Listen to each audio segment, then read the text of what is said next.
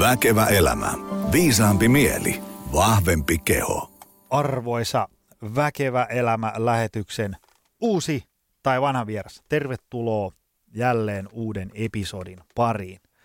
Ja kuten aina aikaisemmin, me ei, ei jaaritteluun tuhlata aikaa, koska meillä on tänään mahtava, erinomainen, arvovaltainen vierastudiossa ja paljon asiaa käsiteltävänä. Öö, rakkaat ystävät, meillä on tänään päivän aiheena tieteellinen metodi.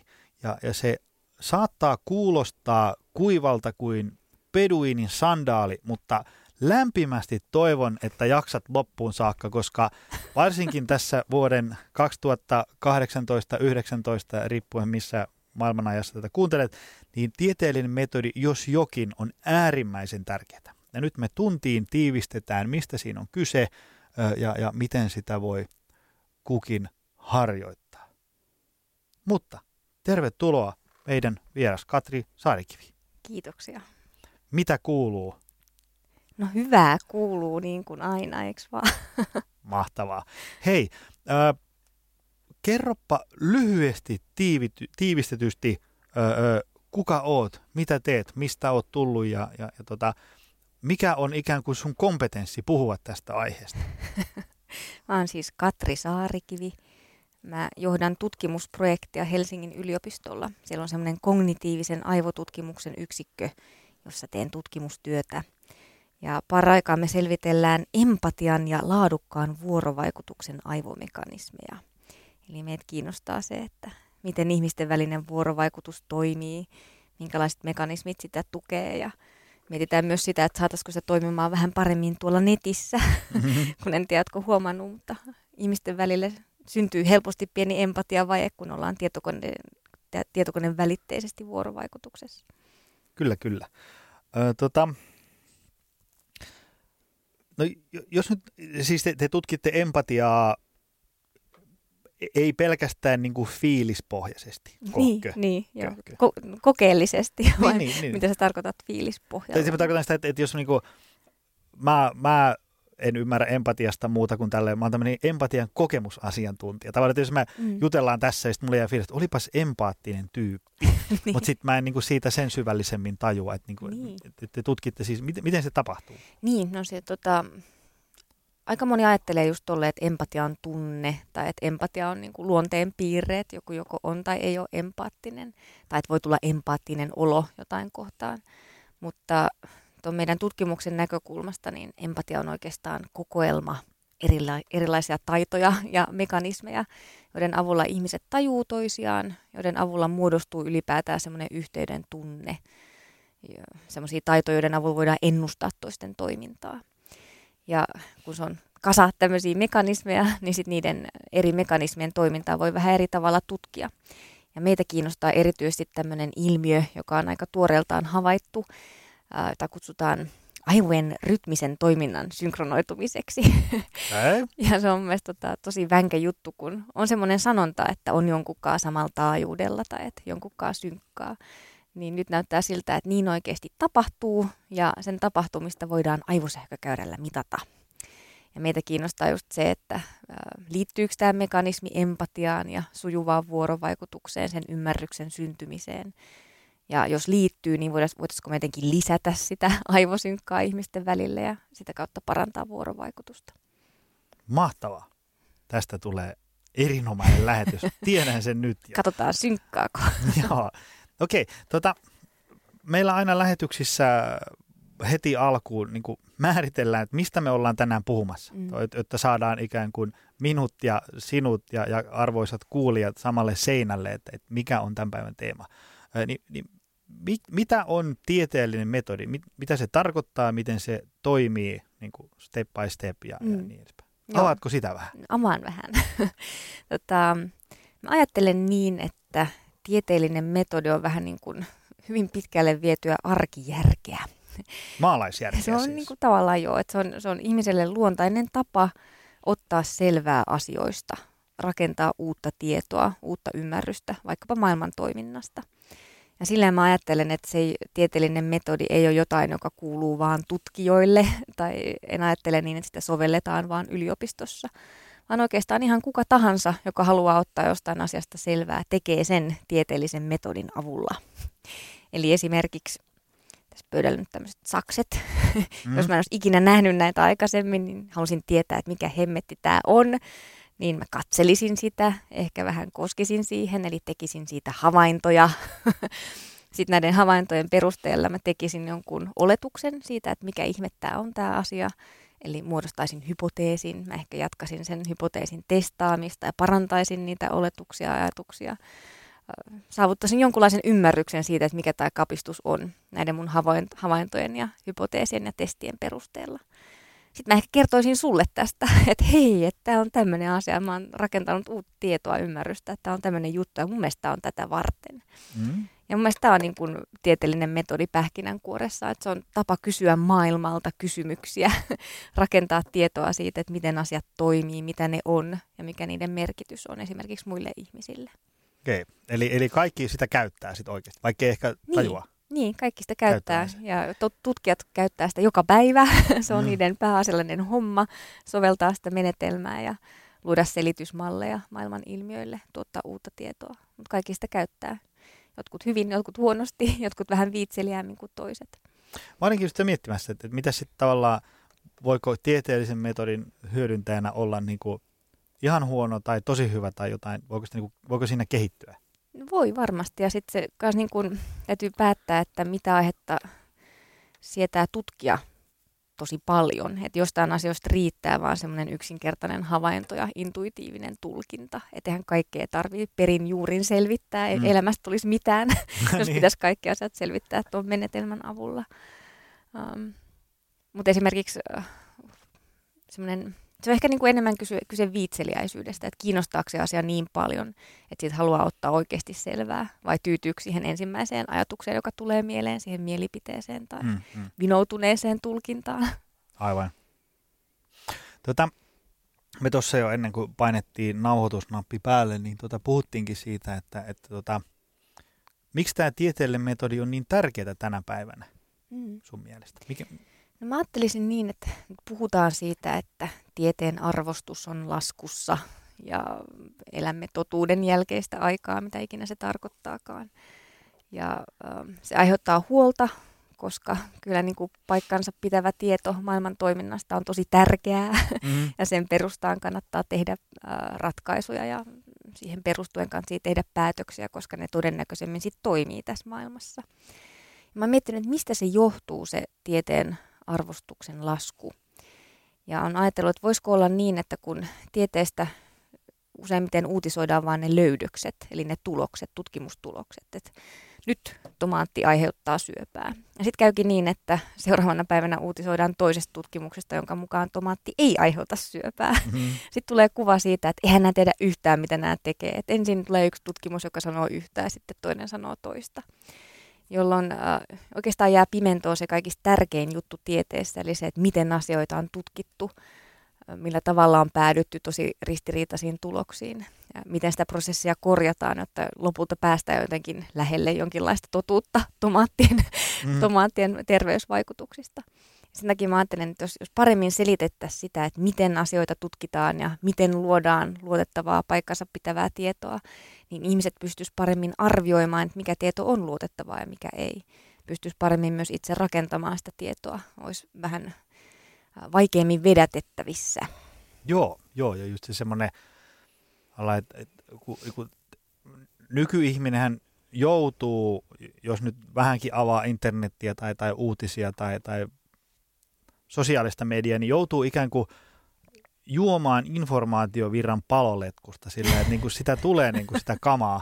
niin. ja, ja sitten kun siellä algoritmit ja peukutukset ja jakonappien ää, takia sitten niin kuin algoritmit ikään kuin vähän niin kuin vielä vinouttaa mm. sitä sun näkymää, että mitä siinä sun fiidissä näkyy, mm. niin, niin, tota, niin sitten sit tavallaan ihminen voi mennä niin kuin ihan sillä niin kuin ikään kuin huomaamattaan ihan johonkin tavallaan totuuden toiselle puolen ikään kuin silleen, niin, että et niin. sä et niin kuin, sulle alkaa muodostua sellainen kuva, että koko, tätä tapahtuu koko ajan. niin. Ja sitten oikeasti se tapahtuu kaksi kertaa vuodessa tai tyylisesti mm. jotain tämmöistä. Niin, ja sitten jos miettii nettikeskusteluja, niin useimmiten ihmisille voi olla tärkeämpää se, että niillä on joku mielipide, Mm. Joka on yleinen siinä joukossa, johon ne haluaa kuulua. että semmoinen joo. joukkoon kuuluminen ja ideologia ajaa sen, Niin, sen laadukkaan tiedon rakennuksen edelle. semmoinen, että, että on joku, niin kuin, että, että joku postaa, että, että saamari vieköön taas kävi näin. Niin sitten siinä on Niin. hyvin usein, että no niin just, niin. äläpä muuta sano. niin, ihmiset niin, siinä. Tämä on tyypillistä. Niin, niin, niin, niin. Ja mä, mä jo eilen sanoin, että tämä on näin. Sille, että, Niin. että sen sijaan, että siellä olisikin, että no hei, okei, nyt sä sanoit näin, että mihinkä tämä niin perustuu? Mm. M- miten me ollaan niin kuin päädytty tämmöiseen? Niin, ja sitten jos kysyt noin, niin sitten mitä sä rupeat tässä ryppyilemään, etkö kuulukaan joukkoon, etkö olekaan meidän puolellamme.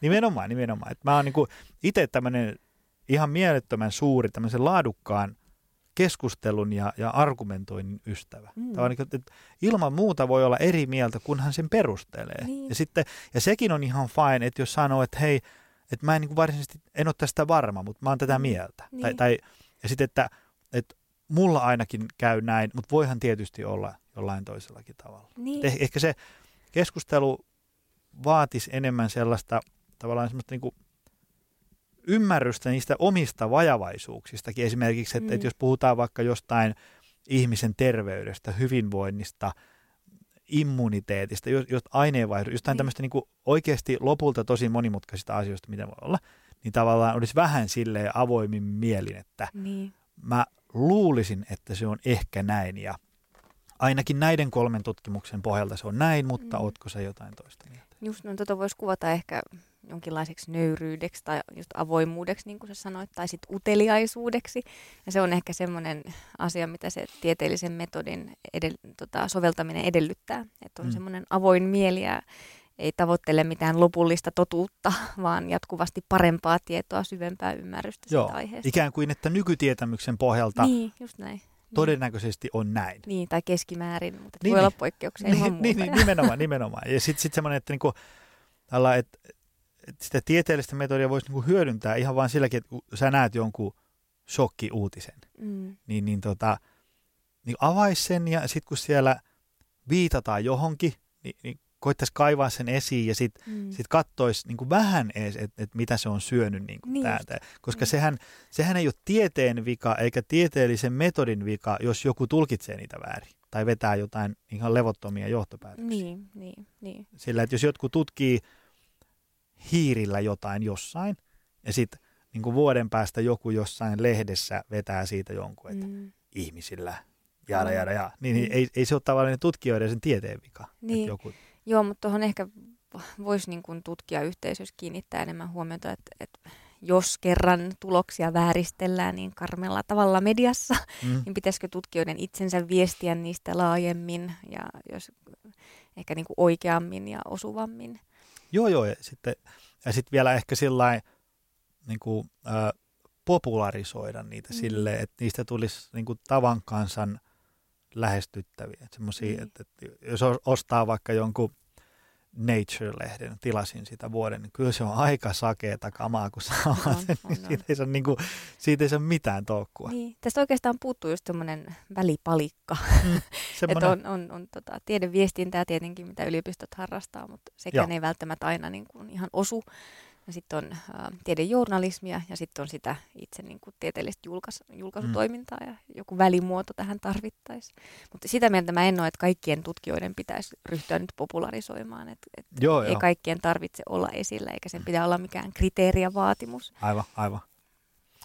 Tuota, öö, no sitten tieteellinen metodi, nyt me tiedetään kuinka se toimii, ja, ja, ja suurin piirtein. Suurin piirtein. ja sitten tota, ää, sit me tiedetään, miksi se on tärkeää, jotta, Mm. jotta me saadaan niinku, niinku selkeyttä, miten asiat oikeasti on. Että ei Niin. semmoiset niinku ihan niinku villit mutkien oikomiset lähde, lähde lentoon. Mm. Ja, ja tota, Mutta sitten tietysti niinku, onko aina pakko käyttää sitä? Niin. Niin. Tavallaan niinku, mä muistan, kun oli, oli toi, tiedätkö sen neurotieteilijä Sam Harrisin, Mm. niin, niin tota, mä oon hänen suuri fani ja, ja hän kerran sitä niin kuin yhdessä luennossa selitti, että tavallaan, että vaikka hänkin on tämmöinen niin kuin skeptikko ja tavallaan niin kuin tämmöistä niin kuin objektiivisista asioista hyvin kiinnostunut, niin ei se Mm. kuitenkaan tarkoita sitä, että jos oot vaikka niin kuin sun oman lapsen kanssa ja, ja koet siinä niin kuin jotain suurta rakkautta. Niin kuin, niin, et ei siinä tarvitse niin kuin pysähtyä, että onko tämä nyt aitoa Niin, rakkautta, niin, niin. mistä tämä johtuu. Ja, niin, mm. että kyllä sä voit niin kuin ihan nauttia siitä. Ja, ja niin kuin sanoit alussa, että, että päättää niin kuin ne asiat, mistä on oikeasti Mm. Niin syvällistikin. Mun mielestä raja voisi mennä ehkä suurin piirtein siinä, että jos väittää jotain maailman toiminnasta, joka koskee niin kuin muitakin ihmisiä, Mm-hmm. jos mä oon sitä mieltä, että tämmöinen niin kuin haalea maitokahvi on ehdottoman terveellinen ihan kaik- kaikille ihmisille, Ne. niin silloin voisi olla syytä vaatia multa perusteluja, että jaha, että millä perusteella sä oot sitä mieltä, että tämä sopii ihan kaikille ja olisi tosi terveellinen juttu. Ja että miten sä oot rakentanut tämän tiedon, oot sä rakentanut sen hyvällä tavalla, luot, onko se luotettavaa vai ei. Sitten jos mä oon, mulla on semmoinen fiilis, että hei mun mielestä tämä haalea maitokahvi on todella hyvää, Mm. se parantaa mun mielialaa, niin eihän siihen tarvitse tieteellistä metodia. Se on mun Mm, mm. kokemus, joka voi sinällään olla hyvin arvokas. Voin jakaa sen sun kanssa tässä. Se Joo. voi olla arvokas jakaa. Eli on, on monenlaista ähm, tietoa, on monen tasoista tietoa, jolloin ehkä voisi tarkemmin sanoa, että tieteellinen metodi on keino rakentaa luotettavaa tietoa meidän jaetusta todellisuudesta. Eli jos, haluan, Hienosti jos mä haluan väittää jotain, jotain sellaista, joka pätisi myös sun todellisuuteen, niin, Niin, sit, niin. sit niin kuin sun kansi pyytää multa perusteluja ja miettiä, että millä tavalla mä oon tämän tiedon rakentanut. Päteekö se oikeasti vai ei?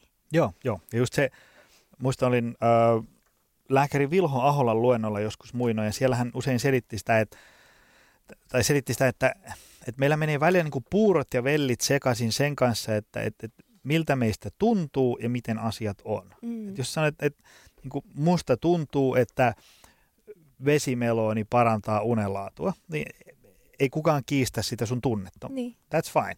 Mutta sitten jos sä sanot, että vesimelooni parantaa unenlaatua, niin se on tämmöinen väittämä, Mm. mihinkä ei se nyt kauhean väärin ole, jos kysyy, että no hei, mihin toi niinku perustuu Niin, muuhun kuin sun tunteeseen. Ja sitten Mm. hyvä on, jos siihen on niinku esittää edes jotain. Niin. Ja e- jos ei ole esittää, niin sitten ehkä voi olla, että siihen kannattaa vähän silleen skeptisesti suhtautua Mm. siihen väittämään. Ja useimmat tutkimukset lähtee just tuommoisesta havainnosta, että, Niin. niin. et, tai että on joku syy olettaa, että kenties vesimeloni parantaisi unenlaatua. No, Niin. ko- no kokeillaan. Niin, niin, niin, niin. Toimiiko tämä? Joo. Okei, näyttäisi toimivan tällä rajatulla porukalla. Toimiiko uudestaan? Toimiiko jollain muilla? Miksi? Siitä se Joo. koko tapahtumaketju sitten Ja eikö se alkunsa. sitten tavallaan, eikö se pidä olla sitten vielä, että se tavallaan se sama tulos pitää saada niin kuin useamman kerran aikaiseksi, jotta voidaan sanoa, että Niin, niin. kyllä se niin kuin on yksi semmoisen luotettavuuden tota, perusta, että se toistuu jollain tavalla tässä maailmassa. Mä Joo. tietenkin voi argumentoida, että mikään ei toistu tässä maailmassa. niin, niin.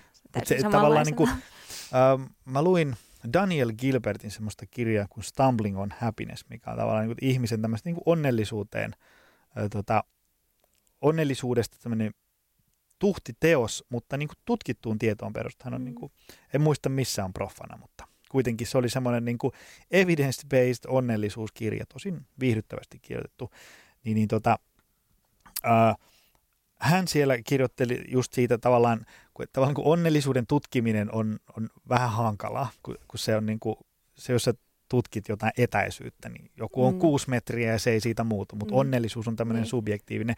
Niin tota, hän sitten sanoi siellä niin kuin just siitä tieteellisestä metodista sitä, että, että jos, jos sulla on filtteri niin kuin liian kireellä, niin sitten ikään kuin mikään ei ole totta. Mi- mitään ei voida Mm. perustella riittävän hyvin. Mm. Ja sitten jos on filtteri on niin kuin ihan liian löysällä, niin sitten kaikki on totta. Niin. Ja että tavallaan, että et se olisi hyvä se filtteri säätää niin kuin johonkin tietylle kireydelle ja sitten ikään kuin, niin kuin tavallaan pitää se kireys sitten niin kuin vähän niin kuin kaikkialla samalla Niin. sille, että ei voi olla silleen, että sä oot vaikka jostain, mikä nyt voisi ottaa jonkun teema.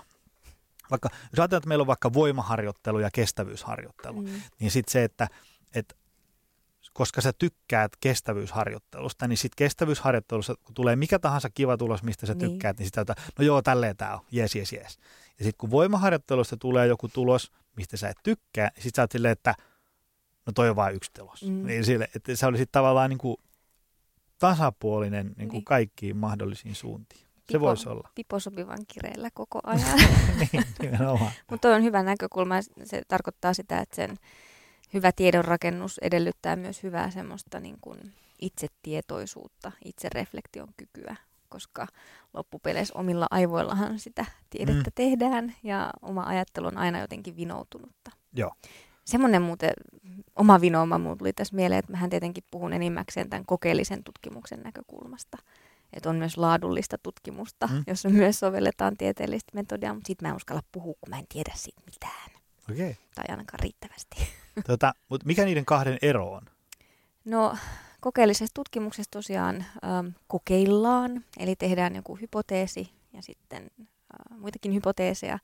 Sitten testataan, että pitääkö joku väite paikkansa vai ei. Mutta laadullisella tutkimuksella päästään sitten ehkä enemmän kiinni niihin subjektiivisiin asioihin. Ja siinä ymmärtääkseni, nyt joku, joka tietää tästä paremmin, toivottavasti voi mm. kommentoida, mm. mutta ymmärtääkseni siinä ehkä eksplisiittisemmin pohditaan sitä tutkijan omaa positiota ja omaa ajatusprosessia ja niitä Joo. omia vinoumia. Ja kyllä sen avulla voidaan saada selville sellaisia juttuja, mihin ei niin kuin mitenkään olisi saumaa tuon kokeellisen tutkimuksen avulla. Just sitä, että mitä asiat merkitsee ihmisille ja miten niin kuin kulttuuri muotoutuu. Se saattaa vaatia osallistumista siihen kulttuuriin ja sen tarkastelua niin kuin sisältäpäin. Aivan.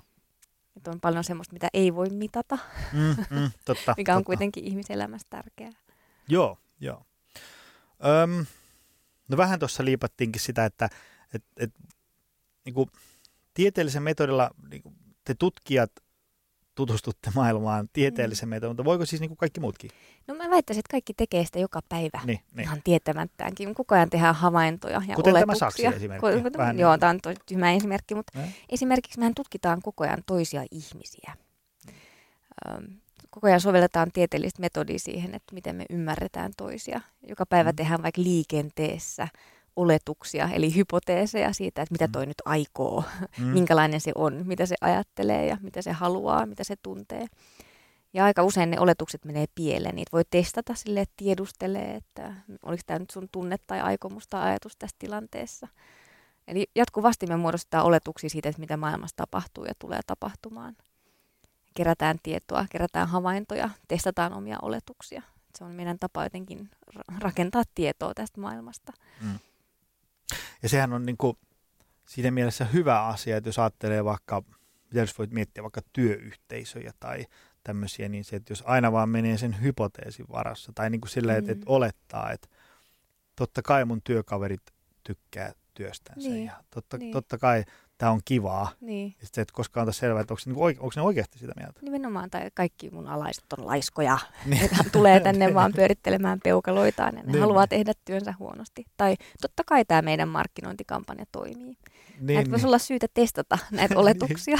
aivan, aivan. Eli tieteiden metodi on siis niin kuin esimerkiksi vaikka yrityksen pyörittämisessä tosi tärkeä juttu. Ja, sitten... Niin, mä jotenkin ajattelin, varsinkin kun puhutaan äh, tietotyöstä ja mm. tietoyhteiskunnasta, niin luulisin, että työorganisaatioitakin kiinnostaisi se, että miten luodaan sitten paikkansa pitävää tietoa.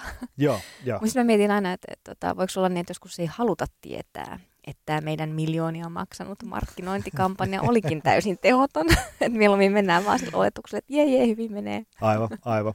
Sen on kyllä oppinut itse tässä yrittäjäelämässä niin kuin itseeni viisaampia konsultoitua, niin, niin tota, se, se just, että et tavallaan niin kuin joku, se Exceli, missä on tavallaan ne toteumat, niin ne on siinä mielessä kiva kumppani, siinä mielessä ilkeä, että, että ne, ne kertoo myös ne ikävät uutiset sellaisenaan, mutta just mm. sellainen, että sieltä tavallaan niin kuin näkee, että, että, että jes, meidän firmalla menee tosi lujaa. Sitten mm. sä vilkaiset sinne Excelin, niin no ehkä mulla olikin vaan sellainen tunne, että niin. menee tosi lujaa. Ja sitten, niin.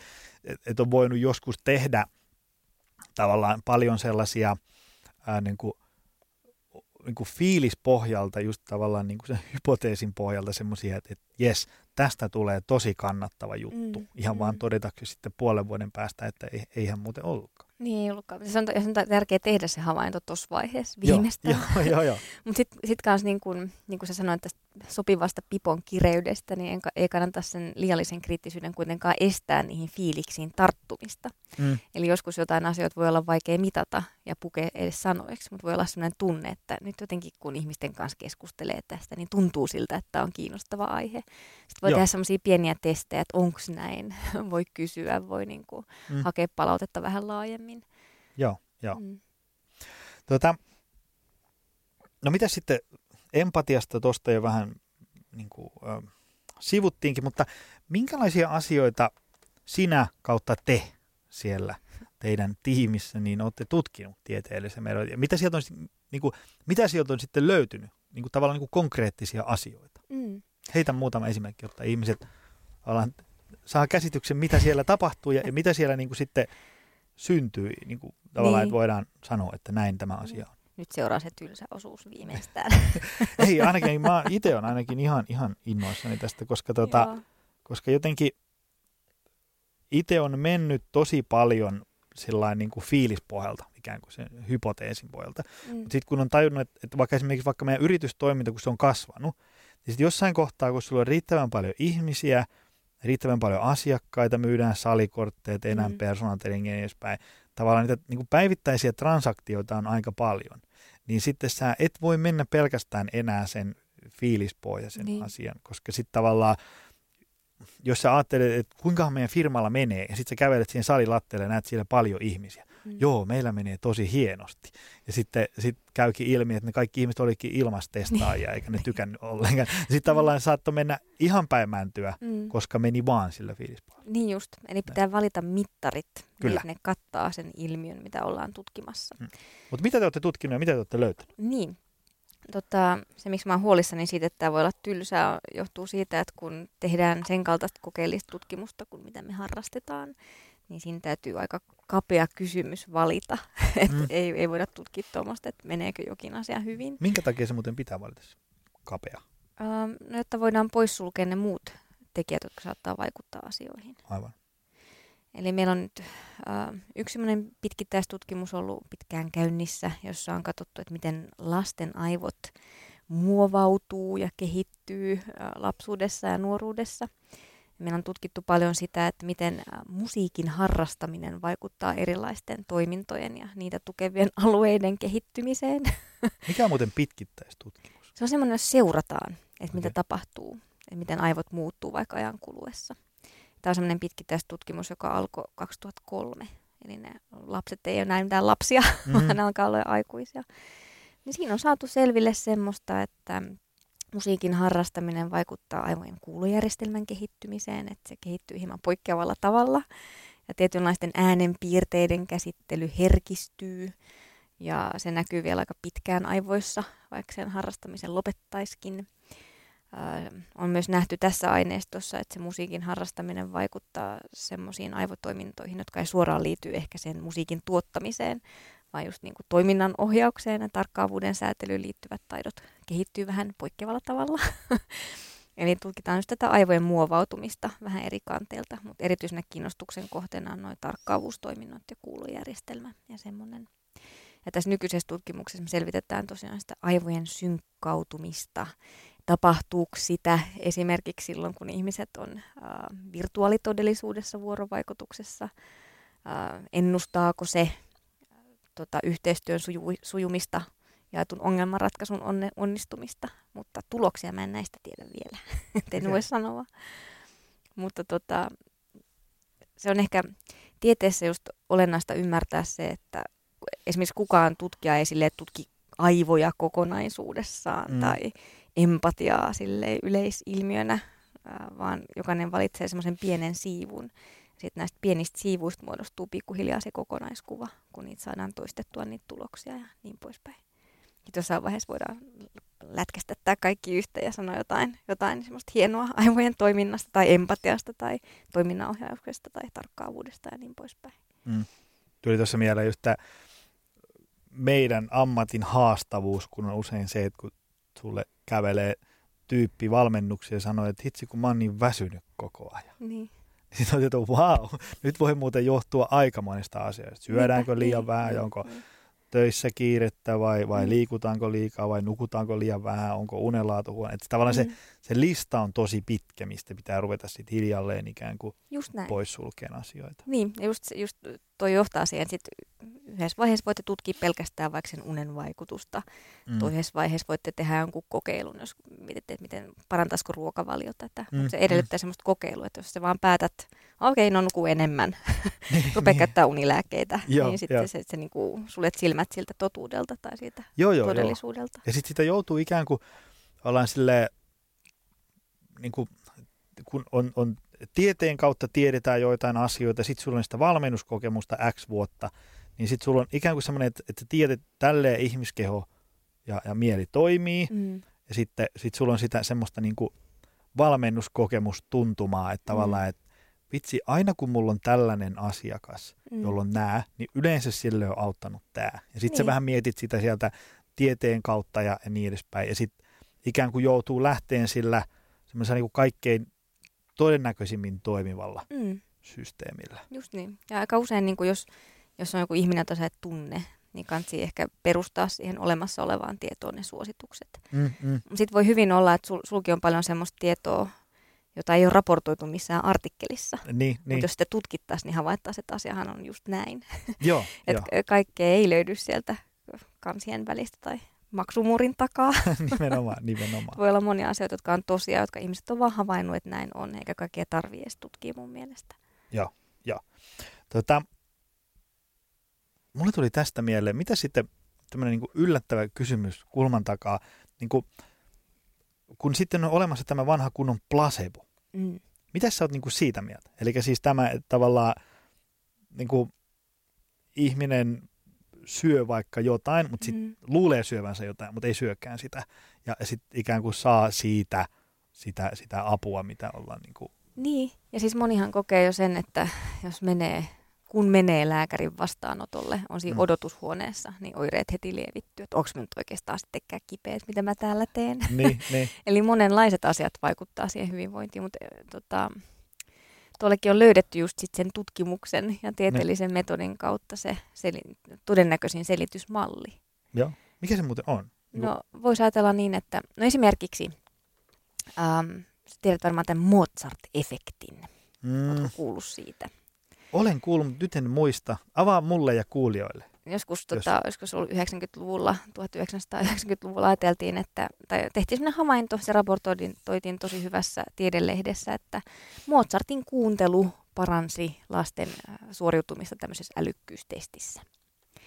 Sitten ajateltiin, että se selitys on se, että Mozartin musiikissa on jotain tämmöisiä rakenteita tai vähän jotain niin kuin maagista, joka Mhm. virittää aivot oikealle taajuudelle tai jotenkin saa ne toimimaan paremmin. Um, se selitysmalli oli huono, Mm. vaikka siinä oli linkki sen suoriutumisen ja musiikin kuuntelun välillä. Sitten myöhemmin havaittiin, että joo, että tämmöinen efekti tosiaan on, että musiikin kuuntelu voi parantaa kognitiivista suoriutumiskykyä, mutta sama efekti saatiin popmusiikilla, se saatiin miellyttävillä äänikirjoilla, ää, jolloin päädyttiin siihen, että se onkin luultavasti se mieliala, että positiivinen mieliala, joka johtuu siitä musiikin kuuntelusta, joka selittää sitä paremmin pärjäämistä. No, miksi positiivinen mieliala tai mielihyvä Mm. tukisi pärjäämistä kognitiivisissa testeissä. Voi olla, että se jotenkin parantaa meidän tarkkaavuustoimintoja, ää, laskee stressiä. Tiedetään, että jos on kova stressi, niin se, silloin ongelmanratkaisu ei suju yhtä hyvin kuin silloin, kun on vähäinen stressi. Eli voi löytyä niitä selitysmalleja, ää, jotka on pare- parempia kuin se, että Mozartissa on jotain maagista.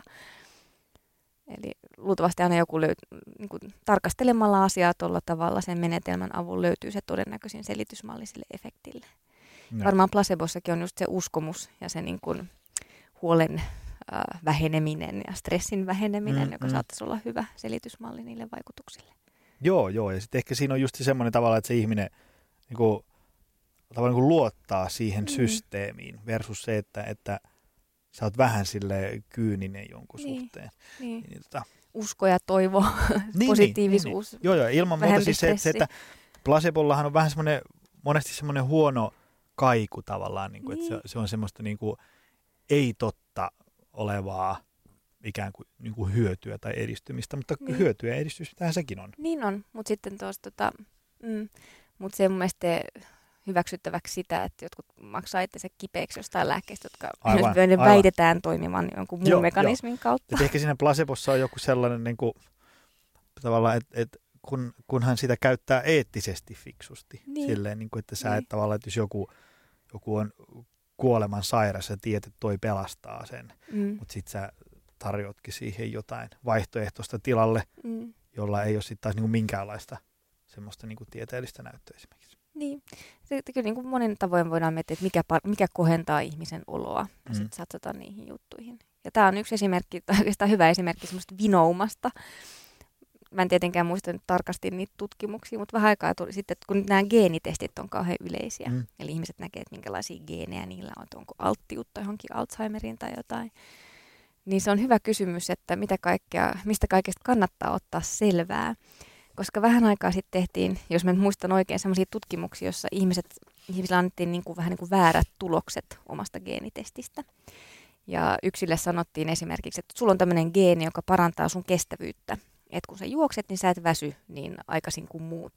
Ja todellisuudessa heillä ei ollut sitä geeniä. Ja sitten kun tehtiin tämmöisiä juoksukokeita, niin ne tosiaan jakso juosta pidempään, vaikka ei ollut mm-hmm. mitään niin kuin etua oikeasti olemassa. Sitten oli myös jotain, jolle kerrottiin, että, joo, että sulla on tämmöinen geeni, joka aiheuttaa niin kuin nopeammin sen kylläisyyden tunteen, kun sä syöt. Tai että sulla on tämä geeni, joka aiheuttaa sen, että sä voit syödä, syödä vähän niin kuin liikaa vahingossa. Niin sekin heti vaikutti niiden ihmisten käyttäytymiseen. Joo. Ja, ja myöskin siihen, että, niin kuin, että miten keho toimi.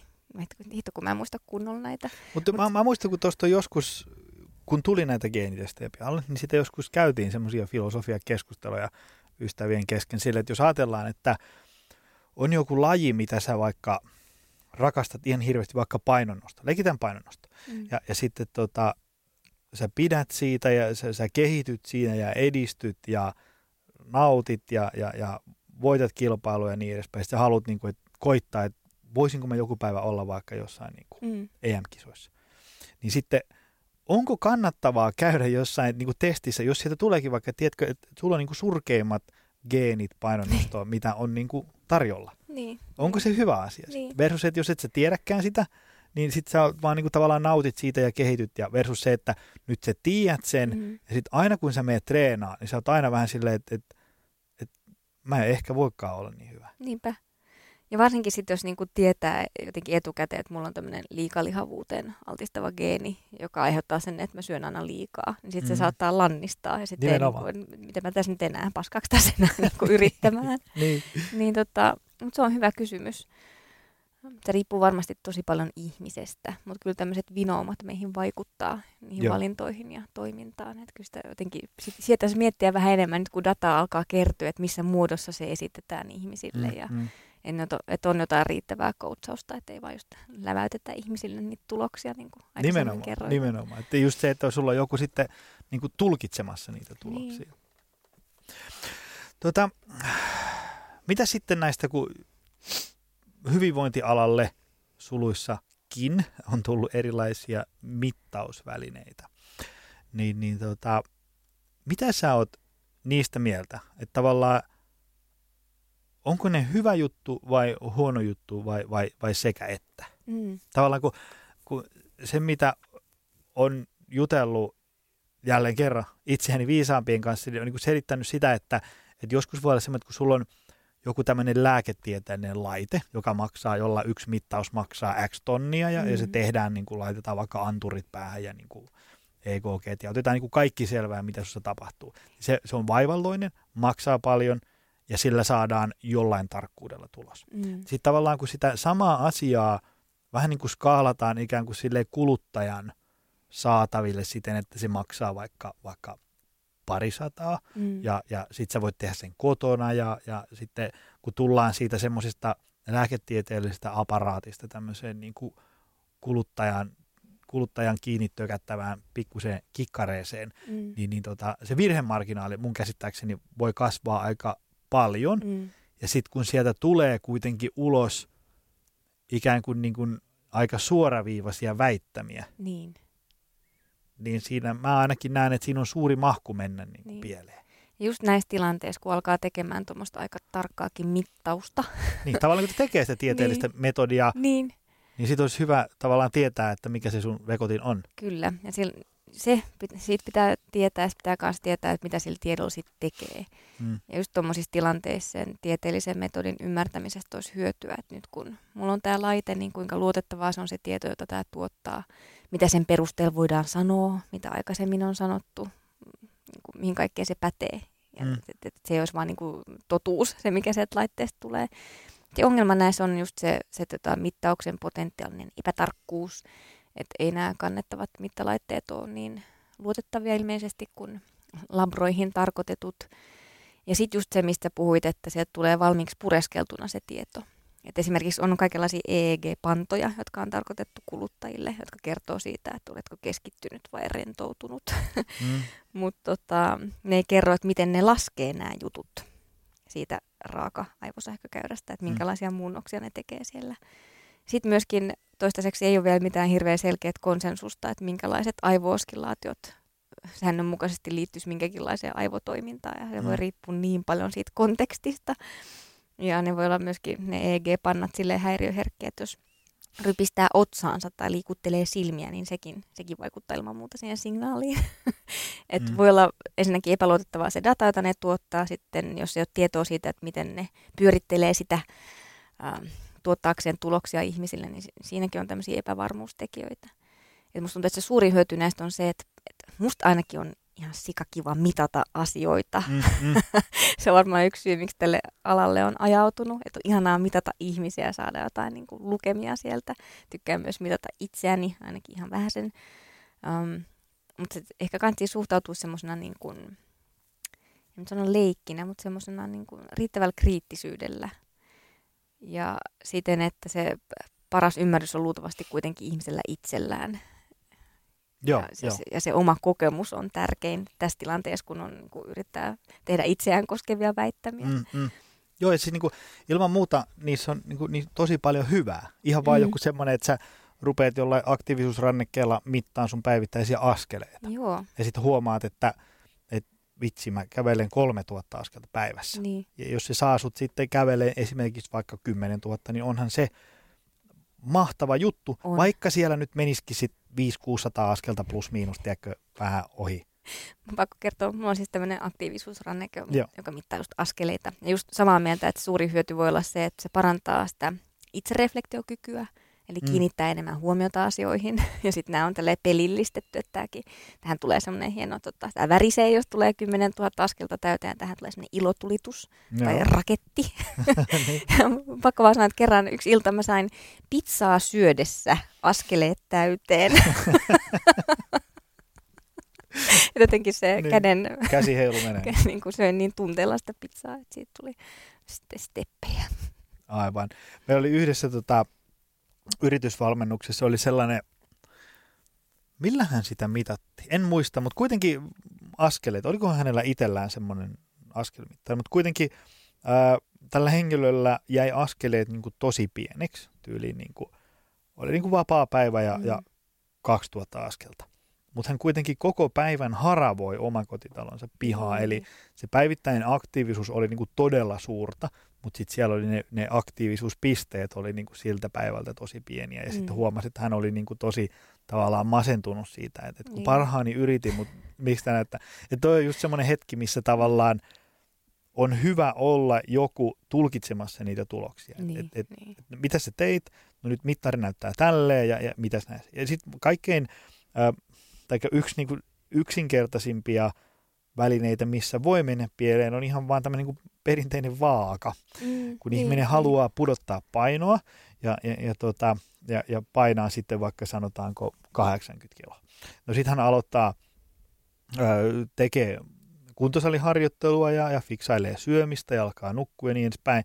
Ja, ja sitten kuukauden päästä vaaka näyttää 82 kiloa mm. tai jotain tämmöistä. Sitten on se, että no nyt mä oon tehnyt kaiken väärin. Kun niin. sit sä et oikeasti tiedä, että, että miten se kaksi kiloa on. Mm. Että jos se on vaikka niin kuin painoharjoittelun myötä tullut tämmöistä niin tervettä nestettä siellä kehossa tai jotain, että sä oot niin kuin vihdoin alkanut syömään mm. sen verran, että sä ylipäätään jaksat urheilla ja liikkua ja niin mm. edespäin. Mm.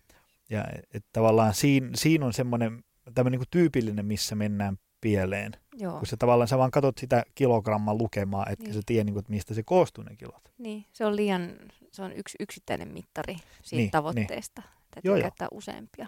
Joo, ja sitten joskus se tavallaan, että se alkaa näkyä siellä mittareissa, niin se ottaa aikaa. Mm. Ja vain silleen, että ei se, että jos, jos sä oot ollut vaikka 20 vuotta elänyt huonoilla elintavoilla mm. ja, ja, ja sitten sä alat tekemään asioita fiksummin, vaikka pieniä juttuja kuukauden ajan. Ja se ei välttämättä näy niin kuin räjähdysmäisesti kehon koostumuksessa, mm. niin kuin kaikilla aina näkyy Instagramissa. Mm. niin, niin, tota, niin ei se tarkoita sitä, että et, etteikö sillä kuukauden niillä pienillä teoilla olisi mitään merkitystä, Mm. vaan, vaan siitä se sitten hiljalle. Joo, joskus se tapahtuu Joo. vähän hitaammin, joskus vähän nopeammin.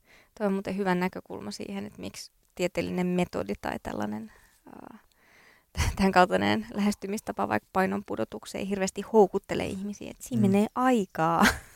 se vaatii semmoista viitseliäisyyttä, Niin, että semmoisia pikatuloksia harvoin on tarjolla tai semmoisia yksinkertaisia, helppoja, kaiken kattavia totuuksia. mm, Se olisi mm. ihanaa, jos niin olisi. se olisi ihanaa, jos voisi saada yön yli niitä tuloksia tai niin jotenkin täyden selkeyden johonkin kysymykseen, mutta niin ei tule vaan ikinä tapahtumaan. Ihmiset on niin monimutkaisia. Joo, joo, Nämä joo, on ja, pitkään kestäviä prosesseja. kyllä. Ja sitä on vähän vaikea myydäkin joskus tutkijana. Että aika moni ajattelee, että tutkijat on semmoisia, että ne hankaloittaa asioita. niin kuin tämä kaiken maailman dosentitkin. Toka sun mielestä perustui siihen, että kaiken maailman dosentit tänne tulee vaikeuttamaan asioita, kun me haluttaisiin vaan tehdä päätös ja mennä eteenpäin. Mutta se on tarpeellista, jos halutaan oikeasti toimivia ratkaisuja. Joo, joo, joo. Ja kyllä se niinku, ää, tässäkin studiossa on monta kertaa käynyt silleen, että kun niinku on kysynyt jotain, tavallaan niinku aika semmoista niinku kysymystä, mikä on niinku aika semmoinen ylätason kysymys, vaikuttavia tekijöitä on miljoona, niin kyllä siitä yleensä siellä toisessa päässä on kuullut semmoinen syvä huokaus, niin. vaan semmoinen, niin kuin, siitä tunnistaa mun mielestä semmoisen niin kuin, tosi ammattilaisen, että et kun se, se alkaa niin heti kelaan, että hei, tiedätkö, tämä voi johtua nyt niin, kuin niin monesta asiasta, mm. Mm. tämä sun kysymys, että on vaikea Niin. antaa vastausta, joka olisi riittävän luotettava. Niin, toisaalta toisaalta. Ja niin, toisaalta. Mutta semmoistahan se on. Se, Niin. niin. Sehän on totuus. niin, niin. Ja se on vähän, on- niin, niin, ja sitten se on aina vähän semmoista, no se vähän riippuu Niin, tyylistä. se on totta. Nimenomaan. No hei, tuota, no nyt tosta, kun jos me avattaisiin joku tämmöinen noin niin kuin keltaisen lehdistön lehti tosta ja, ja sitten siellä käydään sitten läpi mitä tahansa ö, terveyteen, politiikkaan, mihin tahansa liittyvää keskustelua, ja sä kelaat sinne kommenttiosioon, niin siellä on tietyillä tämmöisillä sananparsilla alkavia kommentteja aina. Ja tota, mulla olisi tässä nyt tämmöistä viisi tällaista, joihin mä haluaisin sun kommentti. Mitä näistä pitäisi ajatella? Ensimmäinen. Tavallaan tulee joku, että Mm. tiede sanoo, että no niin, nyt meillä on tosi paljon näyttöä, että homma menee näin. Mm. Niin sitten kyllä siellä ainakin yksi kommentti alkaa sillä, että no mutta tiede on ollut ennenkin väärässä. Et Niin. Joskus luultiin, että maapallo on litteä, tiede on ja niin edespäin. Näin se on. Kyllä. Niin, niin, mitä niin kuin, se, että tiede on väärässä, niin onko se niin kuin hyvä vai huono asia? Niin.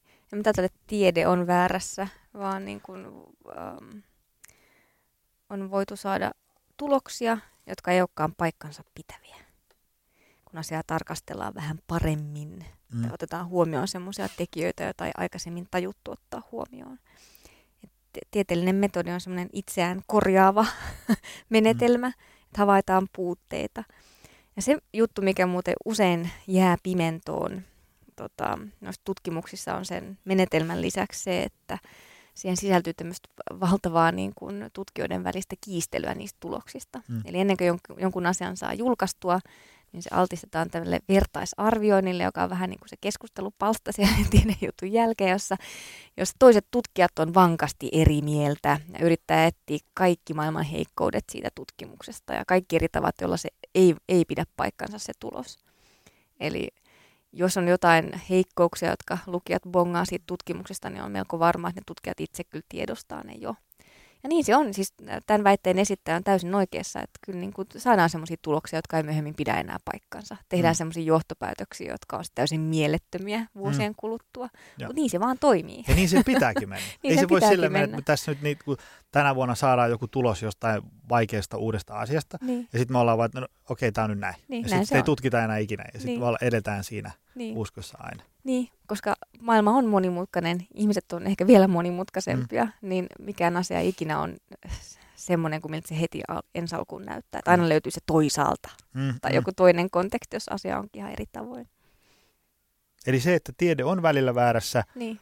tai NS väärässä heittomerkissä, niin, niin on hyvä asia vaan. Se on hyvä asia. Se on merkki siitä, että sitä hommaa tehdään oikein. Eli Mm. jos olisi vaan niin kuin totuuksia, niin sittenhän taas joku diktatuuri. Nimenomaan, nimenomaan. No sitten, seuraava kommentti.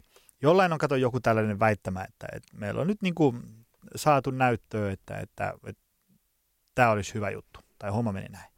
Niin, niin entä sitten, kun joku on sitä mieltä, että ajaa, mutta mulla ainakin menee näin, Niin, niin kuin toisella tavalla. joo. Niin, niin, mi- Aika usein, tämä just se, tota, se ongelma, joka liittyy tiedeviestintään.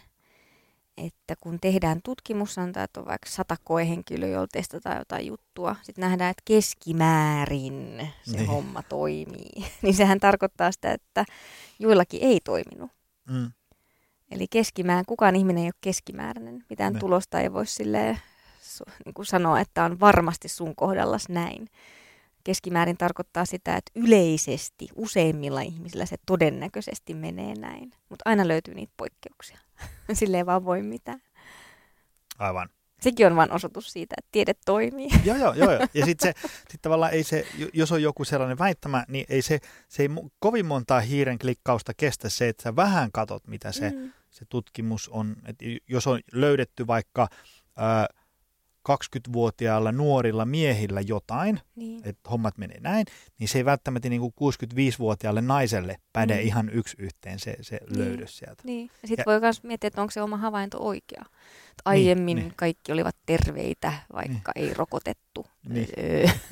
Oliko sittenkään, että jos me nyt Niin. niin. kuin avataan, että mitä, miten niin kuin meni ennen rokotusaikoja, niin Mm. oliko ihan oikeasti Niin. niin. sille, että kaikki, kun tuntuu, että se on aina se, se semmoinen, ennen kaikki oli paremmin, niin se on aina niin kuin, tota, riippuu sitä ihmisen iästä itsestä. Ka- Mm. kaikki oli silloin, kun he oli 20, niin kaikki oli aina paremmin. niin. Mikä se aika oli sitten? Mutta tuosta tulee mulle ehkä niinku sullekin kysymys mieleen, että et just, että miten saisi ihmisiä houkuteltua siihen klikkaamiseen. Että men, et mentäisiin vähän syvemmälle kuin vaan siihen omaan ekaan oletukseen, että näin se on. Miten saisi ihmisiä houkuteltua siihen, että tämän asian niin kuin parempi pureskeleminen kannattaa? Niin. Mä tiedän, voisi ottaa semmoisen haasteen, kato nyt niin kuin tuleville vuosille silleen, että kun sä luet jonkun jutun, ja niin varsinkin jos sä aiot postata siitä johonkin tai olla siitä aiheesta jotain mieltä, niin ainakin, ainakin viisi minuuttia kuluttaisi siihen, Mm. että tutkisi, mitä tämä on. Niin kuin, koska, Niin. koska se ei tarkoita sitä, että sun pitää olla niin kuin väitellyt tohtoriksi ymmärtääksesi Ei, se mitään, ei. vaan se, että jos on joku väittämä, että, että kukkakaali parantaa syövän, ja Mm. sitten sä avaat sen siitä pim, ja sitten sä näet siellä, että tämä onkin niinku kukkakaalista joku niinku irrotettu aineosa jossain niinku petrimaljassa mm. Tuhos syöpäsoluja, niin siitä on vielä aikamoinen leap of Mm. faith siihen, että se sitten ihmisillä oikeasti tekee niin. Niin. sitten osaisi niinku vähän skeptisemmin suhtautua siihen. Niin. Siitä pitäisi tehdä jotenkin semmoinen cool juttu siitä tuommoisesta niin kuin asioiden tarkastelusta. Joo, ja sitten si- siitä, että niinku tavallaan niin nillittämisestä. Eikö sulla oli joku teksti nillittämisestä? Niin, mä oon väitän, että tutkija on ammattinillittäjä. Eli tavallaan aina vähän. No, no mutta onko sittenkään? No, toisaalta toisaalta.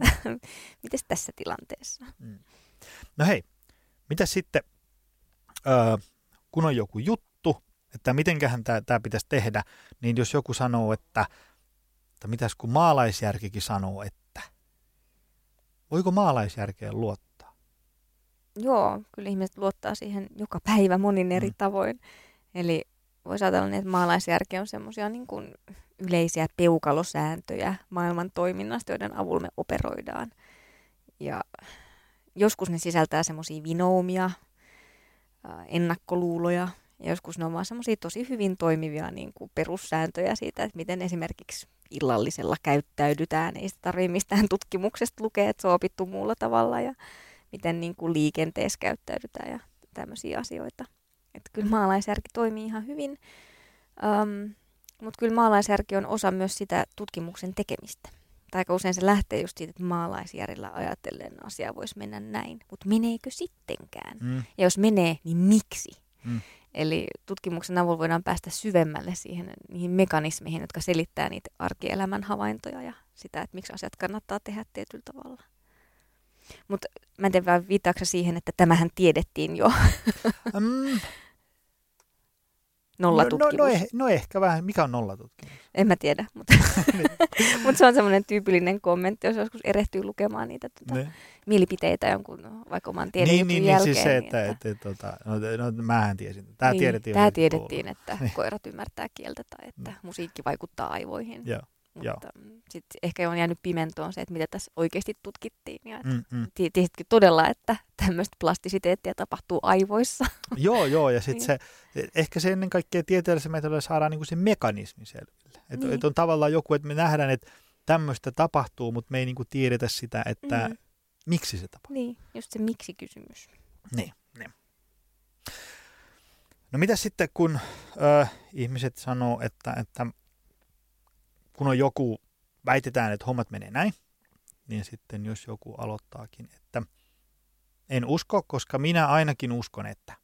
Niin voiko siihen niin kuin omaan Mm. niin kuin tämmöiseen fiilikseen uskoa tai tämmöiseen omaan tuntemukseen uskoa? Niin, ei kai sitä muuta voi. Niin. Sen perusteellahan tällä mennään. Mutta jotenkin toivoisin, että ihmiset olisi vähän kriittisempiä niitä omia uskomuksia kohtaan. Voi olla, että ne ei ole paikkansa pitäviä. Mm. Voi olla, että ne on jopa haitallisia sille niin kuin omalle terveydelle vaikka. Joo. ja tota, mutta jos tuommoinen kommentti tulee, että on vaikka sa- saatu selville tämmöinen asia, joku on silleen, että en usko, koska mulla on tämä toinen uskomus. Mm. Niin en mä silloin hänen kanssaan lähtisi kyllä keskustelemaan asiasta, koska hän ei selvästikin ole valmis haastamaan niitä omia uskomuksia tai hän ei kiinnosta se tiedon rakennus. Mm. Hän, hän haluaa vaan uskoa näin, koska se tuntuu hyvältä. Niin sittenhän se peli on tavallaan jotenkin menetetty. Aivan, aivan. Toi on hyvä. Mä tykkään mun kaverini Pauli Ohukaisella silloin semmoinen tervettä skeptisyyttä Mm. blogi ja, ja, ja Facebook-sivusto, sinne kannattaa mennä. Niin sie, siellä on hyvää tämmöistä niin kuin, tavallaan niin kuin tervettä skeptisyyttä niin kuin, tavallaan vähän niin kuin kaikkeen. Mm. Ja, ja niin kuin terveellä tavalla. Sillä ei sun tarvi, niin kuin, että sä oot ihan tavallaan paranoidinen kaikesta, mitä koko ajan tapahtuu. Mutta silleen, niin kuin, että, että jos sulla on joku, että, että mä selviän kolmen tunnin yöunilla. Mm. Sitten mä niin kuin elän tämmöisessä uskomuksessa. Ja sitten kaikki näkee kilsan päähän, että ei ole muuten äijä nukkunut. Mm. niin, niin sitten voisi olla silleen, että no, no selviänkö mä nyt ihan oikeasti? Mm. Mitä jos mä nyt tarvisinkin kahdeksan tuntia? Mm. Ja, et jos nukkuskin kahdeksan tuntia, kokeilisi, että miten eri lailla Niin. hommat rullaa. Voi tehdä itsellään ihmiskokeita. niin, N, N on yksi. Niin. Joskus se riittää. Mm. No mitäs hei tämmönen, kun sitä viimeinen väittämä usein näkee, että, että kaikkihan nyt tietää. Niin, Mm. niin, voiko semmoiseen, onko se niinku luotettava argumentti? Kannattaako semmoista käyttää, että kaikkihan nyt tietää? Niin. Aika usein kyllä, että jos ihmiset on päätynyt johonkin ajatukseen, niin silloin se on tavallaan jaettu totuus. Mutta joskus käy niin, että suuret ihmismassat on hyvin väärässä. Niin. niin kuin silloin, kun ajateltiin, että, että aurinko kiertää maata.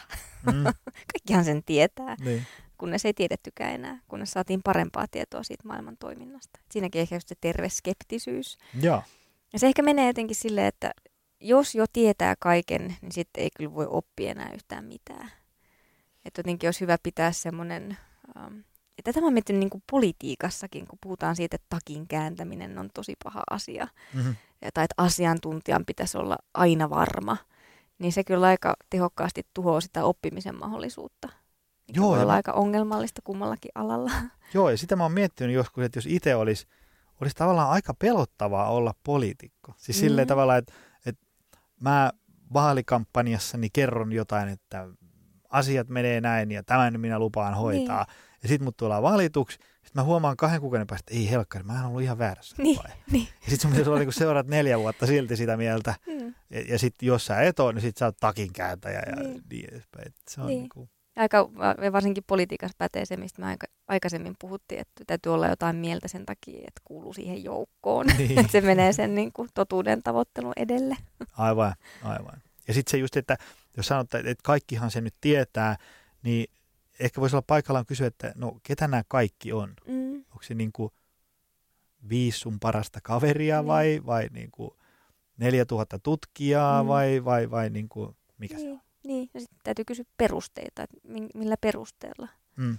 Vaikka nyt puhutaan totuuden jälkeisestä ajasta, niin mun mielestä toi on muuttunut, että ihmiset nykyään kaipaa niitä perusteluja, mikä on ihan hirveän hyvä juttu, että kiinnostaa, että miten niin, mihin sä perustat tämän väitteen. Joo, joo. Sitä Ja, ja se ei ole semmoista niin kuin ilkeyttä, vaan se on semmoista niin kuin uteliaisuutta. Niin, niin.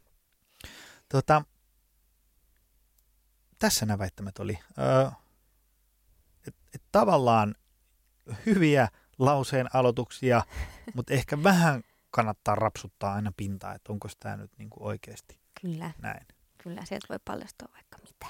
Joo, semmoinen niin kuin terve mielenkiinto Mm. niin kuin siihen. Mun mielestä uteliaisuus on se, mikä on ihmiskuntaa vienyt aika pitkälle. Niin, niin. Sen varan kannattaisi tulevaisuudessakin rakentaa. Joo, joo, ja kun, kun dataa on saatavilla ja, ja, ja mittausvälineet kehittyy ja, Mm. ja niin edespäin, niin, niin miksipä ei.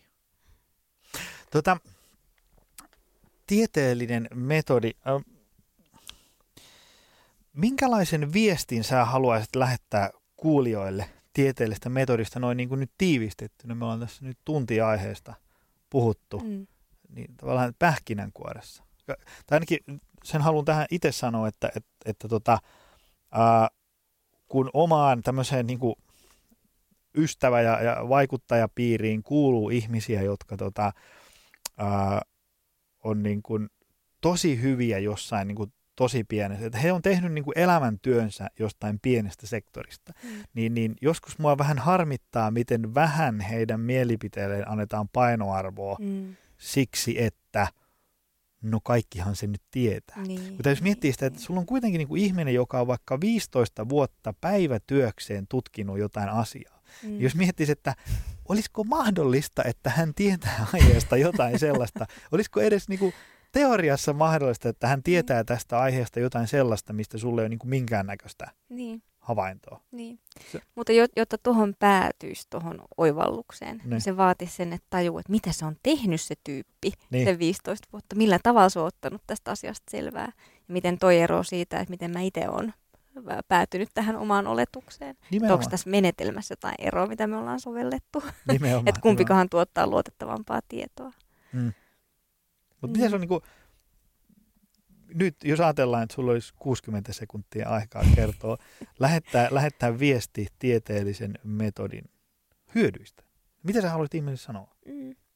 Mä sanoisin ehkä niin, että hyvä kuulija, sinäkin olet tutkija. Kaikki ihmiset on tutkijoita. Tässä ajassa meillä on yhä enemmän tietoa saatavilla siitä, että miten maailma toimii. Tieto on vapautunut ihan huikealla tavalla. Myös niitä tiedon rakentamisen menetelmiä, laitteita on ihan valtavasti saatavilla. Et oikeastaan se, mitä tarvitaan, on intohimo ja kiinnostus johonkin kohteeseen ja semmoinen riittävä sinnikkyys sen totuuden selville ottamisessa. Mutta mikään ei estä sitä, että siihen ei päästäisi. Kaikki me siihen pystytään. Mahtavaa. Hei tota, mistä ihmiset sut löytää? Nyt se on tuhat päin innokkaita. Kyllä on tuhat päin, usko täällä tuhat päin ihmisiä langan toisessa päässä, jotka on niin kuin, että hei, tieteellinen metodi ja, Mm. ja, ja tota, Katri on kiinnostava tyyppi, niin mistä sut löytää? No, tätä tieteellistä menetelmäjuttua me aiotaan nyt tehdä tämmöisen Scope ryn puitteissa. Meidän tavoitteena on demokratisoida tieteellinen metodi, eli sille arkipäiväistää se tieteen tekeminen, että se olisi kaikkien saatavilla vähän helpommin. Eli Scope ry, scope.fi, se on Scope niin kuin koolla. Joo. Sitten, mites mä oon Twitterissä, mulla on Mediumissa blogi, jonne kirjoitan äärimmäisen harvoin. Ylessä jotain kolumneja silloin tällöin. Nämä on varmaan ne pääasialliset. Yksi kirja on ilmestynyt, semmoinen Aivot työssä, joka me kirjoitettiin Minna Huotilaisen kanssa. Siellä on tällaista pop-neurotiedettä. Okei. Okay. Noista kanavista. Mm. Ja, ja sitten kiitos sulle, että jaksoit tänne loppuun saakka. Tää, mä uskon, että ne, jotka tota, ää, kuunteli ensimmäisen vartin, niin kuunteli kyllä loppuunkin, koska tämä oli mun Kyllä. mielestä, ainakin mun mielestä todella mielenkiintoista. Ja, ja se on, se on niin kuin, tavallaan, jos haluaa ottaa selvää, miten asiat oikeasti on, Mm. niin, niin tieteellinen metodi on siihen todennäköisesti ehkä paras. Jos sä haluat Mm. päästä ikään kuin sinne niihin niin kuin syy-seuraussuhteisiin Kyllä. kiinni, etkä vaan siihen semmoiseen, että nämä näyttää kenties tapahtuvan. Mm. Jos haluaa mennä niin kuin alkuhavainnosta vähän syvemmälle, Kyllä. Niin silloin tieteellinen metodi. Niin, niin, kun tieteellisen metodille antaa pikkusormen, niin se vie koko käden sen jälkeen. Niin. Aina, aina vähän terveen skeptinen kaikesta. Kyllä, pipo sopivan kireellä. Näin. Hei, kiitos miljoonasti, että Kiitos. pääsit tänne. Olipas kiva käydä. Hyvä. Ja kiitos sinne ja moi. Tutustu lisää aiheeseen optimalperformance.fi ja opcenteri.fi.